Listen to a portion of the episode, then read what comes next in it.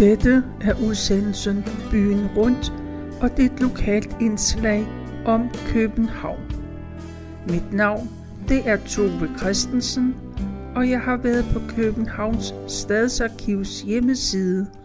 Der har jeg fundet nogle øjenvidende beretninger, der handler om eksplosionen på Valby Gasværk i 1964. Men først så skal vi lige høre om, hvordan forholdene var før eksplosionen. Københavns første gasværk, det var Vestre Gasværk, blev opført i 1857, og det lå der, hvor Vesterbros hvide kødby ligger i dag.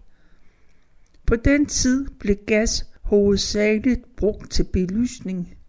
I de følgende 10 år blev den i stigende grad taget i brug i husholdningerne. Udbygningen af brugkvartererne og en voksende befolkning i hovedstadsområdet betød, at forbruget af gas steg. Så i 1878 blev det andet gasværk opført. Det kom til at ligge på Østerbro. De to gasværker blev udvidet flere gange. Under den første udvidelse af Østre Gasværk blev den gasbeholder opført, der i dag huser Østre Gasværk Teater. I 1898 blev det første spadestik taget til Sundby Gasværk. Det blev anlagt ved Lærgravsparken på Amager. Og i 1901 blev Valby en del af Københavns Kommune, og det blev besluttet at opføre et gasværk der. Det blev taget i brug i 1907 og producerede gas indtil juli 1964. Gasværket i Valby var et af landets største. Det blev opført i det ydre Valby, der på den tid i starten af 1900-tallet endnu var ubebygget. Gasværket var desuden anlagt tæt ved banelinjen af hensyn til transport af kul, der blev brugt til gasfremstillingen. I månederne inden eksplosionen i september 64 fungerede gasværket som oplagrings- og fordelingsstation for gas produceret på Østre Gasværk og Sundby Gasværk. Al udpumpning af gas fra værkets to store gasbeholdere til byens ledningsnet gik via måler og pumpehuset. Tidligt lørdag morgen den 26. september havde Torvald Andersen og Willy Hansen fået besked på at smøre den store ventil 604, der gik trægt. Også den motor, der styrede ventilens åbne og lukkemekanisme, skulle efterses. Det var en opgave, der blev pålagt gasværkets elektrikermester Johan Waldorf Hansen. Ventilen stod i målerhusets kælder. Det var her smørearbejdet skulle foregå. Eftersynet af motoren foregik fra målehusets stueetage, hvor åbne og lukkede mekanismen fandtes. De to smede gik ned i målerhusets kælder, hvor de fjernede ventildækslerne for at komme til at smøre ventilernes bindel og styr. De lod ventilhullerne stå åbne, for at ventilhuset kunne luftes, og så gik de til kaffepause. Da elektrikermesteren sammen med elektrikersvenden ankom til målehuset, var der intet at høre fra kælderetagen. Han regnede med, at smedene enten havde afsluttet deres arbejde, eller ikke var begyndt på det endnu. De to elektrikere, de tjekkede motoren ved at åbne og lukke for ventilen. Så efterlod de målehuset uvidende om, at gassen sivede ud gennem de åbne ventilhuller i kælderetagen. Ikke længe efter elektrikerne havde forladt målehuset, kom de to svende tilbage for at gøre deres arbejde færdigt. Det er uvist, om de overhovedet nåede ned i kælderen, inden målehuset eksploderede. På gasværket forelå der en generel sikkerhedsvejledning, der blandt andet indebar brugen af advarselsskilte ved særlige arbejder. Men der forelå ingen bestemmelser for sikkerheden ved smøring af en ventil som nummer 604. Advarselsskilte plejede der heller ikke at blive benyttet ved sådan et arbejde, og blev det heller ikke den famøse lørdag morgen.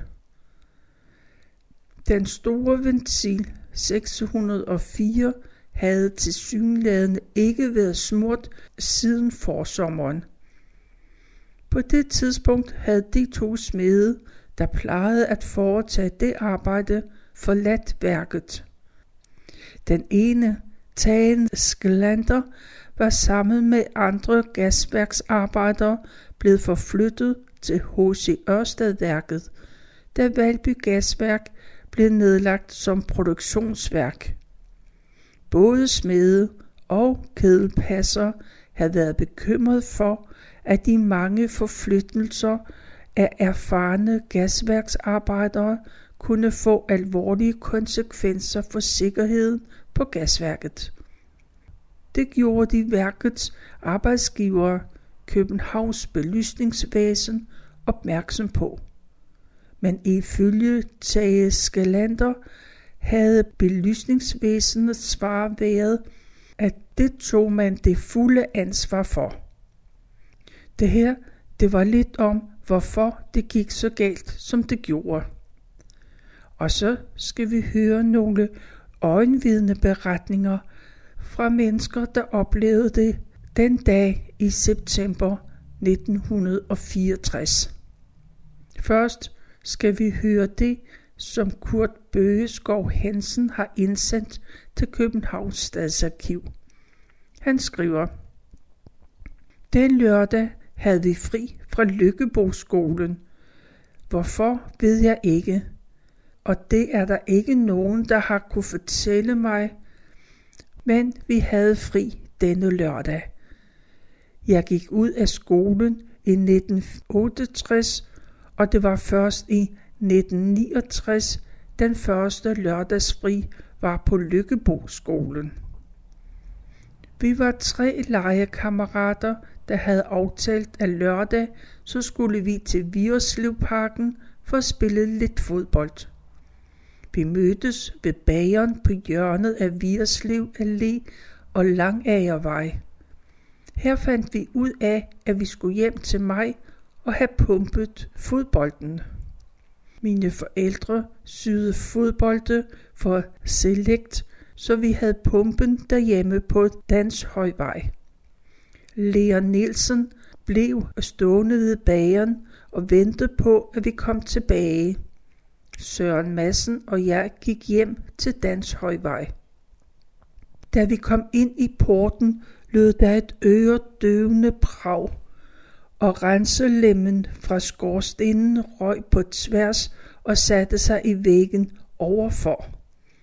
Jeg råbte, lad være kæld. Jeg troede simpelthen, at det var overboens søn, der havde smidt et kanonslag ind i porten. Jeg løb ud på gaden og ind i nummer 5, hvor jeg stillede mig i hjørnet.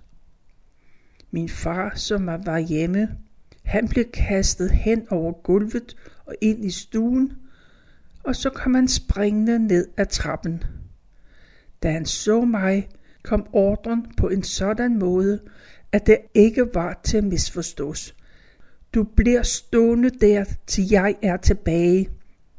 Min far løb til Vireslev lige imellem alt det, som var blæst ned og ud, tagsten, glasgård og alt muligt andet. Han skulle hen til forretningen, hvor min mor var på arbejde hos grønthandler Nielsen. Far frygtede det værste, men butikken lå i kælderen, og ikke lige i retningen af, hvor det var værst. Mor fortalte senere, at hun troede, det var et lysstofrør, som sprang. Da mor og far kom op på gaden, gik der en dreng og græd. Han vidste ikke, hvor hans lillebror og barnevogn var blevet af. Mor og far kom hjem, og sammen gik vi op i lejligheden, hvor der var glasgård overalt. I dørkarmene stod sylespidse glasstykker på op til 25 cm lange. Min søster, som arbejdede i magasin, kom grædende hjem.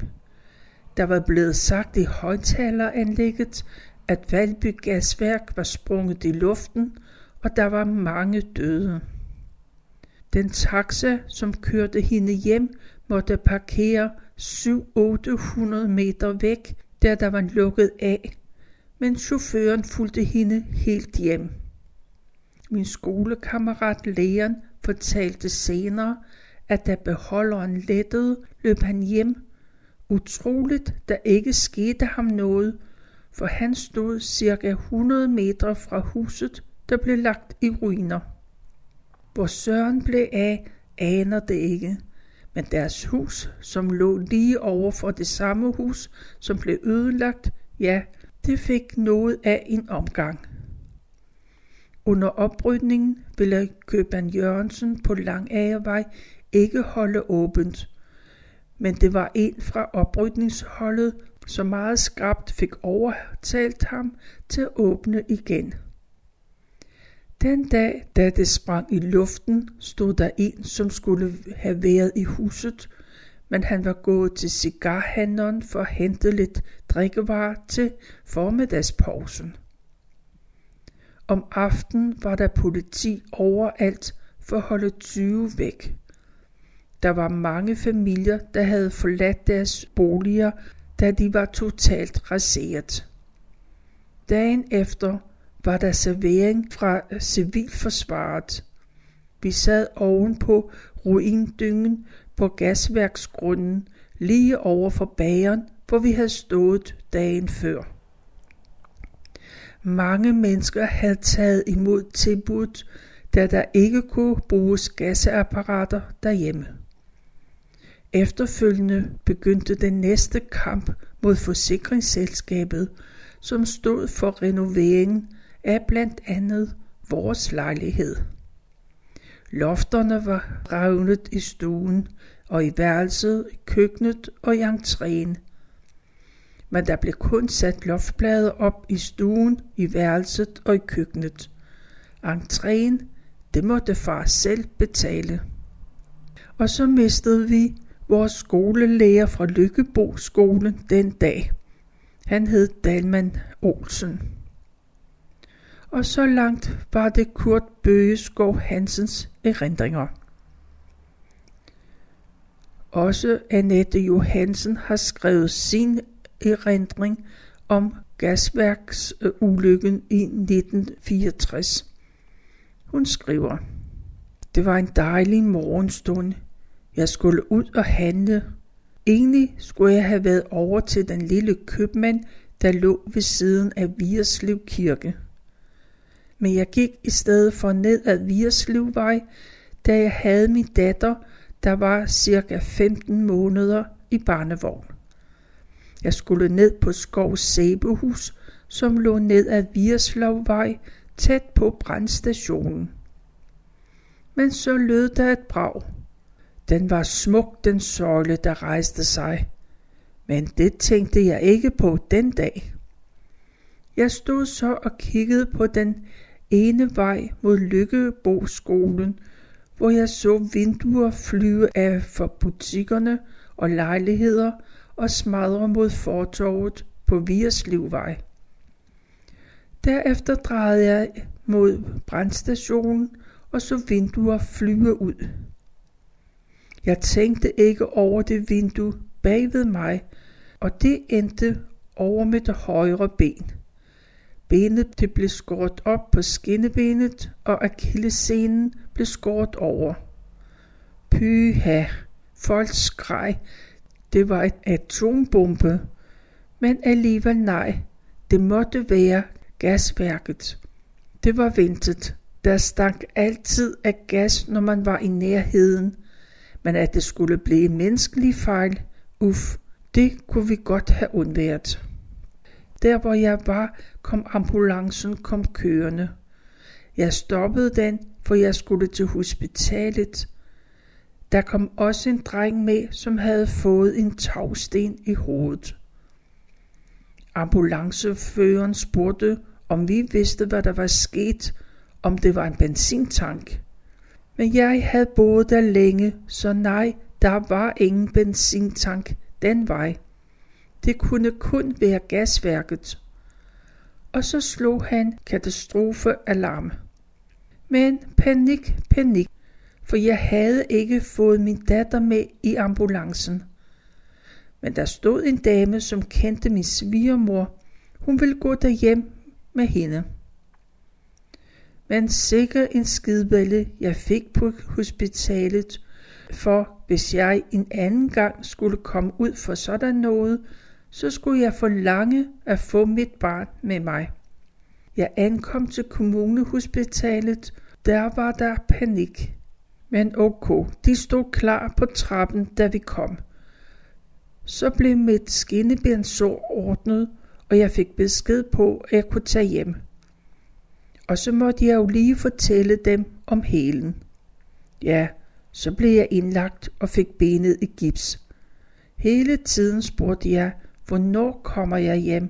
Jeg skal finde min datter. Det var umuligt at telefonere. Det var ikke til at komme igennem. Så endelig klokken 16 fik jeg lov til at komme hjem uden krykker.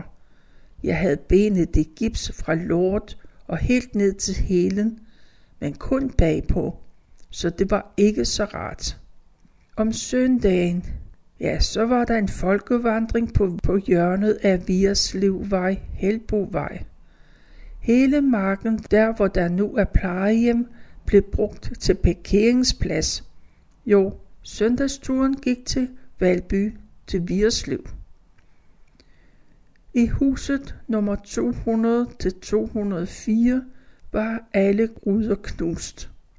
Kun op hos os var der ikke knust ruder, fordi vi havde en trækrude i køkkenet og stuen på klem. Men vores sukkerdåse, opdagede vi om søndagen, var flækket i to dele, og vores håndsæbe var flækket og sad på hver sin side af væggen på badeværelset. Så det var ikke meget, der var sket hos os. Men hvad kunne der være sket med mig og min datter, hvis vi først var gået til den lille købmand ved Vierslev Kirke? Den tanke tør jeg ikke tænke. Bagefter, når man tænker tilbage, ja, så var det jo mange ting, man i dag synes er sjove. Så som damer, der havde været hos frisør Renø, som lå i svinget i en stuelejlighed lige over for gærsværket. – de damer kom ud med farve i håret, utrolige farver. Min egen gamle regnelærer, som desværre døde, fløj op et vejtræet i svinget. Det var godt, det ikke blæste den dag. Der var utrolig stille og lunt i vejret. Men det blev meget varmt, hvor jeg stod så langt væk, at jeg måtte tage min trøje af. Jeg har stadig min efter ulykken, men det er til at leve med. Ja, jeg fik gips på min højre ben i 15 uger, og jeg fik dengang cirka 4.000 kroner, som jo var mange penge dengang. Og så glemte jeg lige at fortælle, at jeg endelig fik fat i min mormor, som boede i Brøndshøj og jeg bad hende om, om hun ikke kunne køre ud og finde min datter. Hun tog afsted i taxa, og ved Ålholm Plads fik hun en passerseddel, så hun kunne komme videre. Men ingen kunne komme til min datter, før min mor kom og tog sig af hende. Men jeg vidste ingenting, før jeg kom hjem. Det var ikke rart. Ja, det her det er bare min lille beretning. Jeg kunne skrive meget mere. Aviserne dengang skrev også meget. For eksempel stod der i Berlinske Tidene, at jeg var indlagt med en hjernerystelse. Havde det så bare været det. Og det er, hvad Annette Johansen, og det var Annette Johansens beretning, som hun har indsendt til Københavns Stadsarkiv. Også Pia Sandholt har skrevet om eksplosionen på Valby Gasværk. Og hun skriver, det var formiddag. Jeg boede på Jørnlunds Allé ved Landlystvej. Af en eller anden grund, som jeg ikke kan huske, havde vi fået fri fra skole fra Lykkebo, selvom vi normalt gik i skole på lørdage.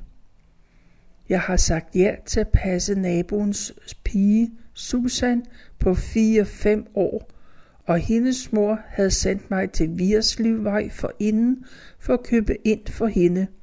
Heldigvis for det. Jeg besluttede mig nemlig at gå med Susan op mod gasværket, hvor en del af mine kammerater boede. Jeg var kommet et godt stykke op ad Lykkebovej, da jeg pludselig så en af gasværkets beholdere sænke sig, for derefter at stige op igen med eksplosiv fart. Toppen af beholderen sprang, og der kom en ildsøjle, som varmede helt hen, hvor jeg gik med Susan. Det så ud, som om ilden fik fat i træerne omkring mig, og jeg stod som forstenet og kiggede på det. Indtil et par drenge med stor fart på cykel råbte, at jeg skulle løbe.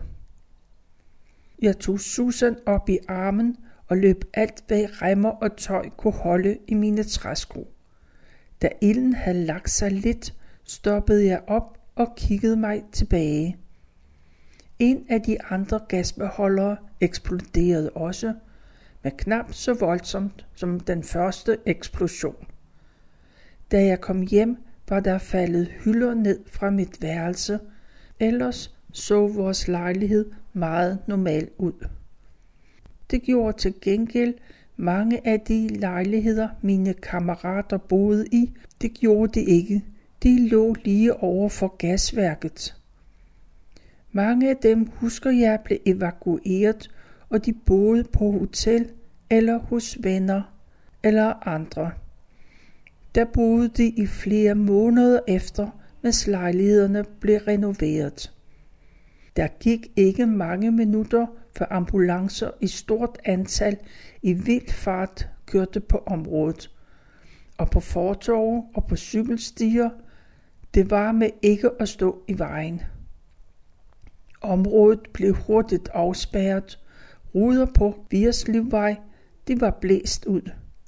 Nogle var blevet såret af glasgårdene. Der var også rapporteret om kvinder, der aborterede ved chokket. Senere kom meddelelsen om, at min regnelærer Dalman Olsen på Lykkebo skole var cykel forbi gasværket netop i det øjeblik, det sprang i luften. Han skulle efter sine være blevet kastet frem og tilbage på vejen ved lufttrykket. Han lå i koma på hospitalet i tre måneder, før han døde.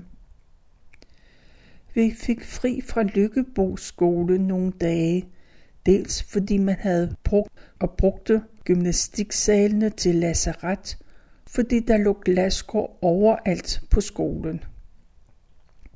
I årene efter måtte vi ikke bruge skolens store græsplæne, fordi der stadigvæk var glasgård på området. Jeg har regnet ud, at vi formentlig har haft frikvarter netop som gasværket sprang i luften, og jeg tør ikke tænke på, hvad der havde betydet for os børn, hvis Gladsgård var blevet fløjet rundt om ørerne på os. Ugen efter gasværkseksplosionen skulle jeg og mange af mine kammerater konfirmeres i Vierslev Kirke, som lå meget tæt på gasværket. Der manglede tag på kirken. Vinduerne var blæst ud, og der var glasgård overalt i kirken. Vi sad med frakker på inde i kirken den 4. oktober 1964, fordi det var så koldt. Endvidere blev der ikke ringet med kirkeklokker, fordi man var bange for, at taget skulle falde sammen. Og den her beretning, den er skrevet af Pia Sandholt. Og så har Ivan Bro også skrevet sin beretning om gasværkseksplosionen. Han skriver, Min lille søster, jeg og mine forældre boede i en villa Nødehaven nummer 23, vel cirka 200 meter i luftlinje afstand fra gasværket. Jeg husker gasværkets to enorme gasbeholdere over nabohusene og dens havers bevoksning. Jeg kunne se, at beholderen hævede og sænkede sig alt efter gasforbruget af bygas. Ofte kunne vi også lugte, når gassen var brændt ud af kullene, koksene og slaggeren kørte til affaldsbunkerne. Juleaften blev beholderne helt flade, fordi alle var i gang med at stege flæskesteg eller gås i deres ovne. Jeg gik i anden klasse på Lykkebo skole den septemberdag i 1964. Vi elever på skolen var ekstremt heldige.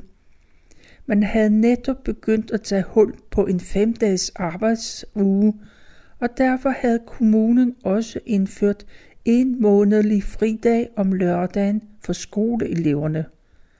Det galt også for os mere end 100 elever på Lykkeboskolen.